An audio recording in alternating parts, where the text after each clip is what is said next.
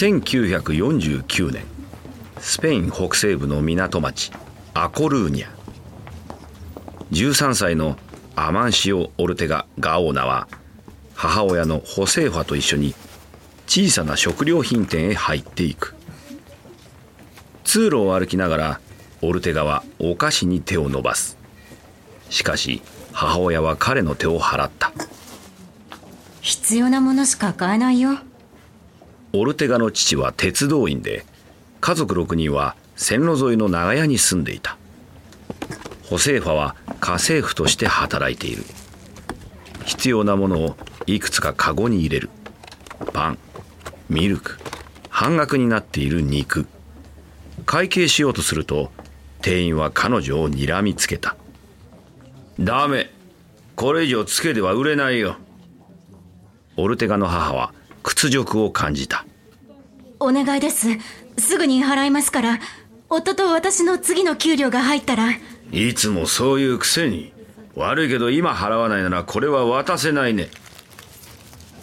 ホセーファはバッグの中を探りやっとのことで小銭を見つけた。これじゃパンしか買えないね。ホセーファは涙をこらえながらうなずく。そしてパンを受け取りバッグに入れる。彼女は息子の手を取って。ごめんねアマンシオ。次はもっと食べ物を買うからね。約束する。うん。気にしないでママ。彼は母の辛さが分かっていた。この時の貧しさが強く心に残りオルテガは貧困から抜け出そうと誓った。彼は学校を辞めてガラというシャツ専門店で見習いとして働き始めた。そこで裁縫を覚えた。さらに店のオーナーは製造元に直接オーダーしていて仲介手数料を節約していることに気がついた。数年後彼は2人の兄弟と一緒にラ・マハという衣料品店へ転職する。そこで商売のチャンスに気づいた。上司は店に商品を並べるため多額の金を支払っている。オリジナルの服を作ればもっと早く生産できるし品質はそのままで安く売ることができるはずだ。27歳で彼はフィアンセのロザリア・メラと一緒に自分のビジネスを立ち上げた。初めは小さなビジネスだったが後にザラとして知られるようになる帝国の始まりだ。そしてオルテガは世界有数の富豪にのし上がっていく。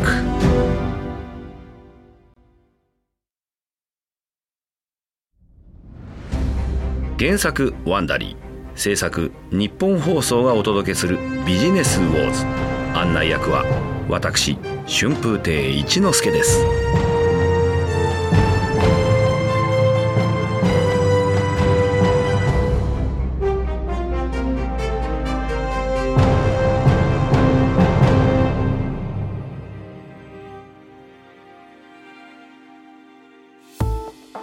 第1話では想像力豊かなブランドディレクタージェーン・シェパードソンの直感がイギリスのアパレル量販店トップショップを栄光へと導きました。しかし彼女は新しいオーナーのフィリップ・グリーンと方向性が合わず退社します。一方 H&M は大躍進。アメリカに1号店をオープンしシャネルのデザイナーカール・ラガーフェルドとコラボして世間を驚かせます。今回のエピソードではさらに2つの会社の始まりを見てみましょう。コンパクトなサプライチェーンで勝負するザラ韓国出身の移民が立ち上げたアメリカでの安売りファッションの元祖フォーエバー21です。第2話一針ごとに。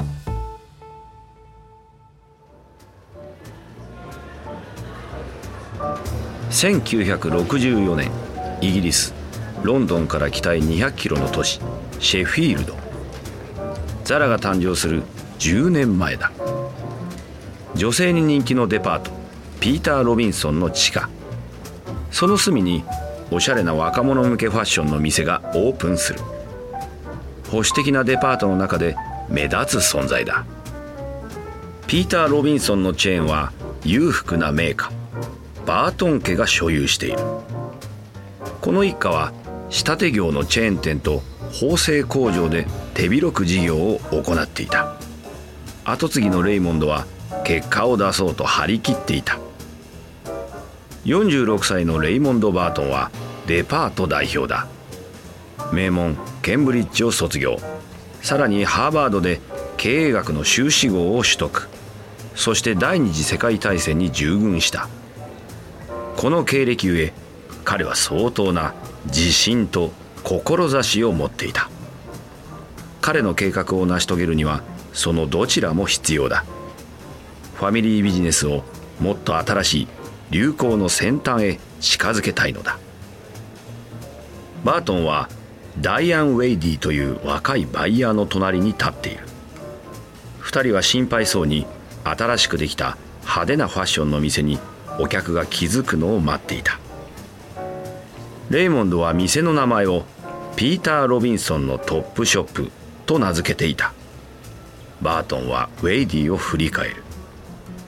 これは売れそうな気がするね。ウェイディは懐疑的だ。でもまだ一人も来てません。開店してもう1時間経つのに。まあ少し待とう。若いお客がこの店を見つけて噂を広めてくれるだけでいいんだ。でもこんな地下にあるお店なのにティーンエイジャーは母親に引っ張ってこられない限りこんなところで買い物しませんよ。今は地下にある小さな店だけど君が選んだデザインならお客はすぐに飛びつくよ。ウェイディは才能ある若いデザイナーを発掘するのがうまかった。このデザイナーはすごくいいと思います。マリー・クワントです。その短いデザインで色使いもシンクや褐色で明るく大胆です。新しいコラボレーションも考えてるんですうちは確実に先を行ってるよ。これほど若い客をターゲットにしているところは他にないよ。絶対売れるよ。見ている間に2人の若い客がふらりとやってきて興味津々で服を見始めた。ウェイディとバートンは興奮を隠せない。ピーター・ロビンソンのトップショップ初の売り上げになりそうだ。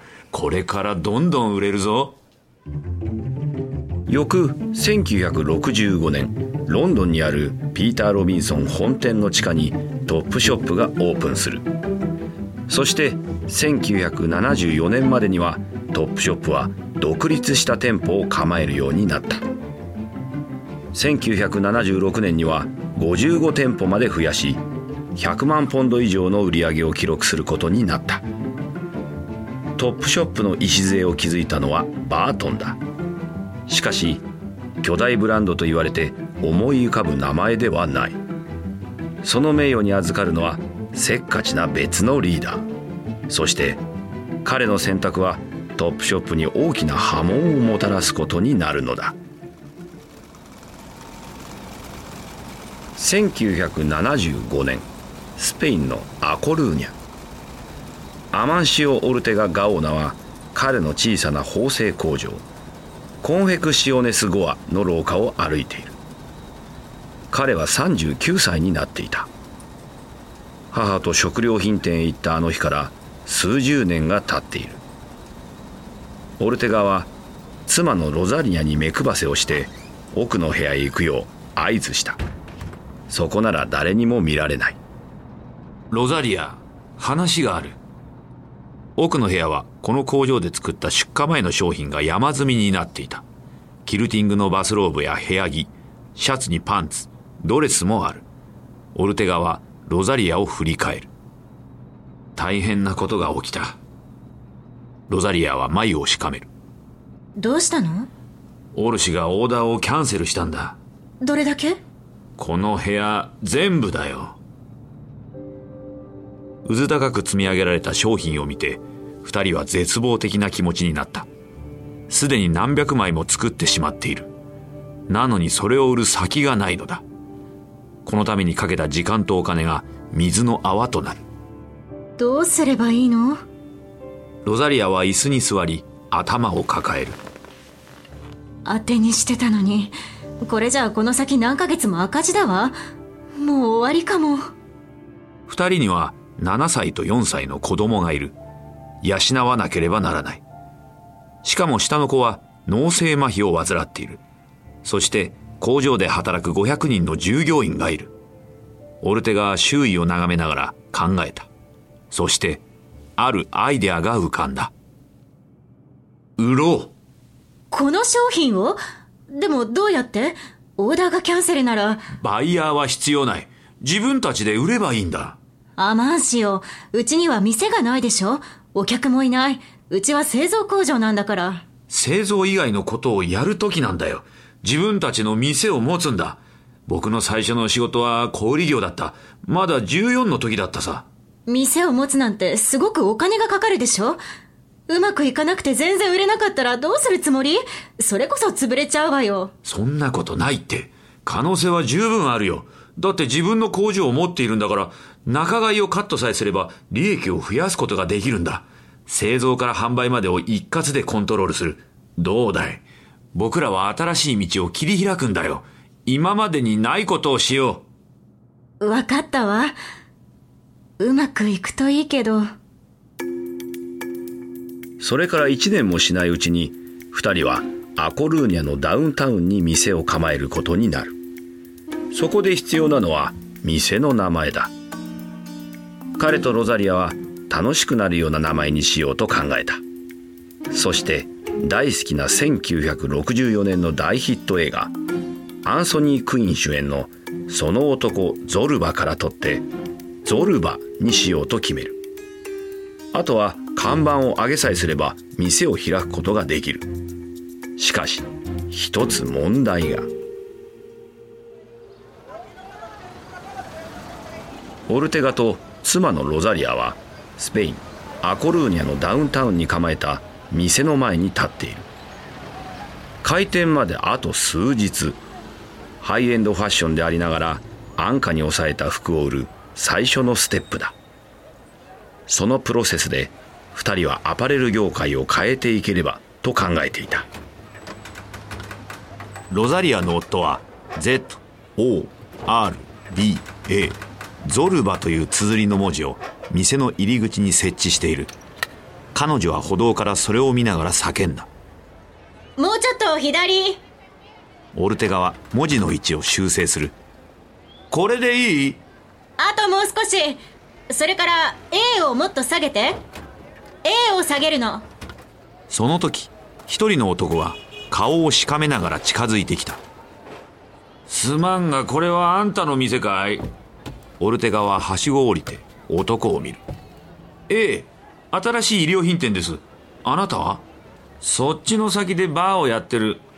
うちの店の名前知ってる？オルテガの顔から笑顔が消える。ゾルバだよ。うちのバーはゾルバって言うんだ。街に2つもゾルバがあっちゃみんな困っちまうよ。同じ名前の店があるなんて知らなかったわ。だろうな。名前を考え直してもらえないかな。まだオープンしてないんだしうちは何年も前からやってる。ややこしいことはごめんなんだよ。ああはい。こっちで何とかします。頼んだよ。バーのオーナーは去っていく。オルテガとロザリアはお互いを見てどうしようかと考えた。もう店名の文字はできちゃってる。並べ替えて他の名前にすればいいんじゃないか？二人は文字を見た。Z O R B A B O R A ボーラは？うんなんだかピンとこないな。どうだろう。O の形をちょっと変えて A にしてみたら。Z A R A ザラだ。ああハネムーンで行ったクロアチアの港ね。ゾルバよりその方がいい。僕たちにぴったりだ。同じ名前のバーがなければいいんだけど店名をザラにした。オルテガの勘は大当たりだった。製造部門を持っているということの優位性についても正しかった。そのおかげで顧客の気まぐれにも迅速に対応できる。彼の会社は従来の常識を覆し大成功を収めることになる。その頃イギリスでは若いイギリス人の事業家がファッション業界に参入しようとしていた。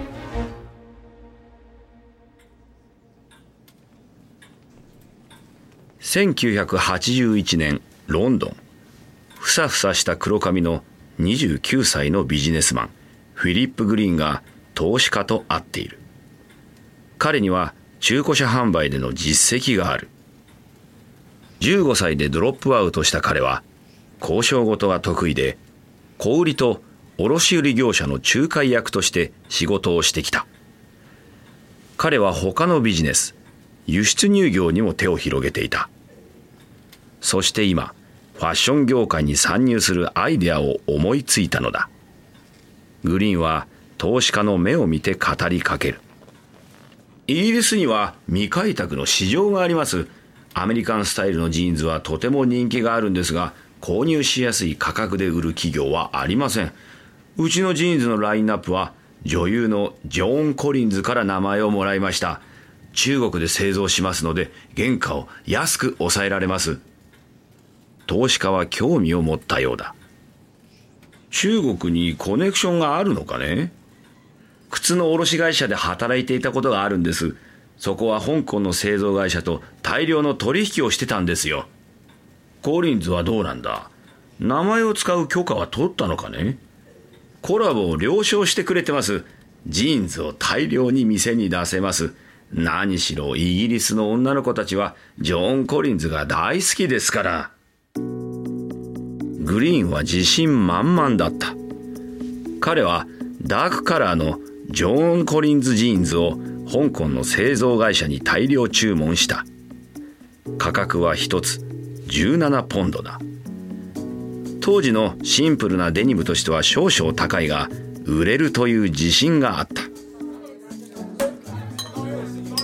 グリーンはロンドンの高級住宅街メイフェアにある彼の店ボンドストリート・バンディットでブランド記念パーティーを開いた。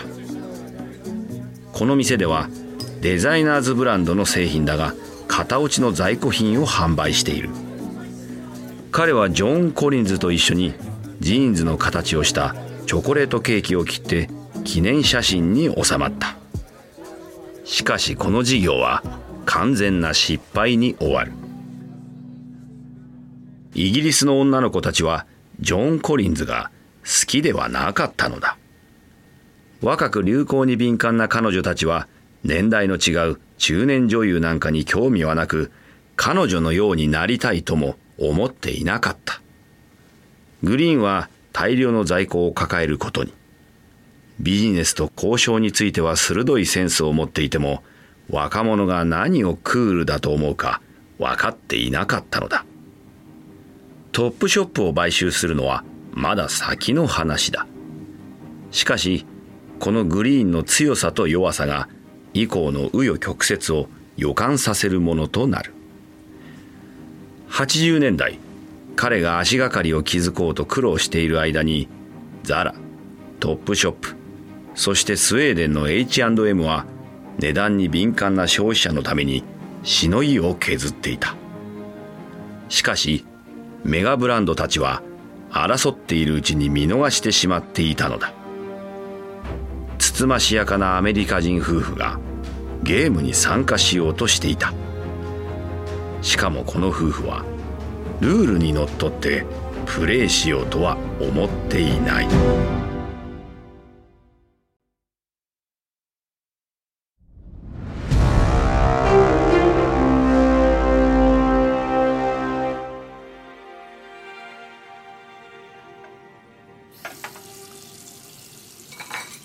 1982年ロサンゼルスのハイランドパークにある質素なアパート。26歳の韓国からの移民ジンスク・チャンはキッチンで忙しく働いている。夫のドンウォンチャンがアパートに戻ってくる。妻より3歳年下の彼は丸顔でその笑顔は人懐っこい。しかし戻ってきたその姿は明らかに疲れきっているそれでも彼は泣き言を言わないドンウォンはキッチンのテーブルに座るジンスクが夕食を用意した。ドンウォンは感謝の笑みを浮かべる。今日はどうだった？いい日だったわ。忙しかったけど、お客が7人も来たの。ジンスクは韓国で美容師の勉強をしていた。その技術をアメリカで暮らすために役立てていた。今日はガソリンスタンドで面白い話を聞いたんだよ。あなた、働きすぎよ。ガソリンスタンドにコーヒーショップ、その上清掃業まで。体が心配よ。一日19時間も働いて。心配しなくて大丈夫。で、ガソリンスタンドで聞いた話って何だと思う？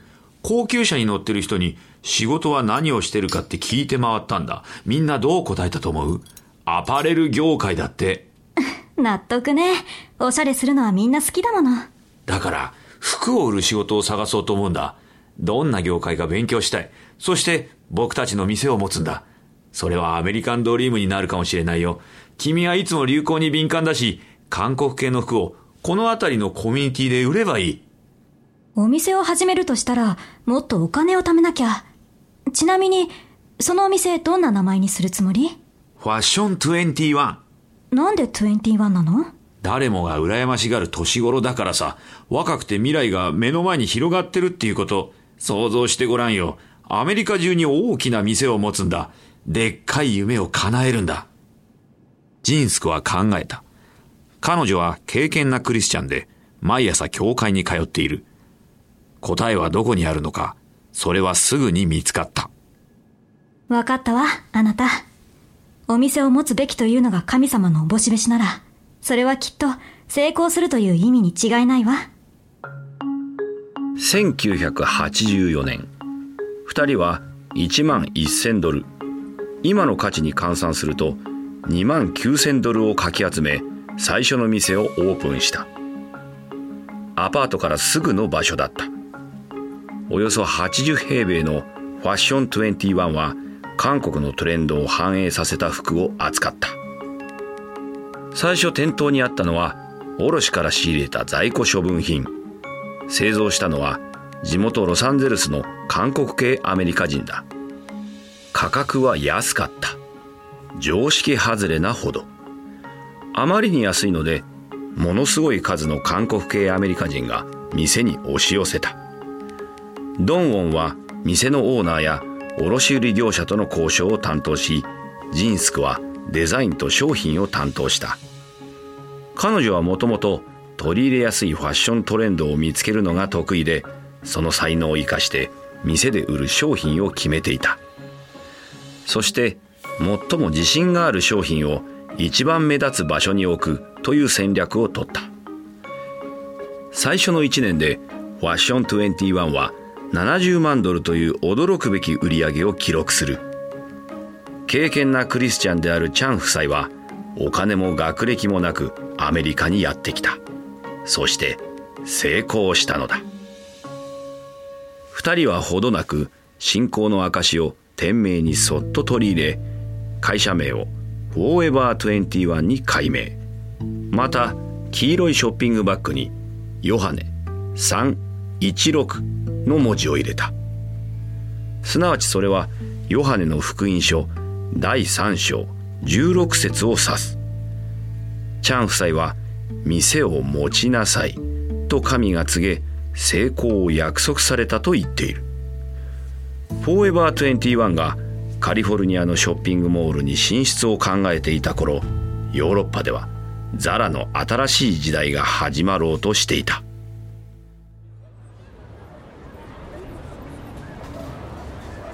1988年ポルトガルの第二の都市ポルト。サンタカタリーナ通り。ザラの新店舗がグランドオープンする日だ。ただの店舗ではない。10年以上かけてスペインでゆっくりと成長してきたザラがついに国外へと進出するのだ。オーナーのアマンシオ・オルテガ・ガオーナはホセ・マリア・カスティアーノと一緒に立っている。カスティアーノは最近加入したばかりの重役だ。2人はカウンターの後ろで客がどんどん店に入ってくるのを見ている。お客は安価なブラウスやジャケットを次々と手に取っていた。カスティアーノは嬉しそうだ。うんいい感じですね。ポルトガルが好きになりそうです。スペインもいいところですが主要な街にはすでに出店してますしね。ここは新しいフロンティアですよ。しかしオルテガは心配そうだ。でもリスクはあるよ。ここの客もスペインと同じように商品を買ってくれるとは限らないぞ。いやスペインの方にもっと大きな問題があると思いますよ。H&M がどうなってるかご存知ですか？ドイツでもスウェーデンでも大成功してます。うちへやってくるのも時間の問題でしょう。確かに君の言う通りだが我々にはアドバンテージがある。彼らは製品を海外から調達してる。アジアから輸入しているんだ。売れないものがあってもデザインを修正する。場所と時間がない。我々は倍の速さで商品を調達できる。国内に自社工場を持っているからね。カスティアーノはうなずく。ポルトガル進出は正しいと思います。スペインに近いということは工場に近いし文化も似ています。しかし今はここ以外の市場にどうやって適応するかを学ぶべきでしょう。それで我が社はさらに大きくなると思います。カスティアーノとオルテガは正しかった。世界中の買い物客はファストファッションを求めている。各社は創業した国から世界に羽ばたく。ザラ H&M トップショップそしてフォーエバー21すなわちそれは同じ国際市場で彼らが相まみえることを意味していた。ファストファッションは大きく発展していく。しかも手頃な価格どころかさらに安くなりながら。次のエピソードでは世界が金融危機に陥り H&M とフォーエバー21はそれぞれ独自のやり方で対処します。そしてシーインという中国の企業がファストファッションを次の次元へと加速させます。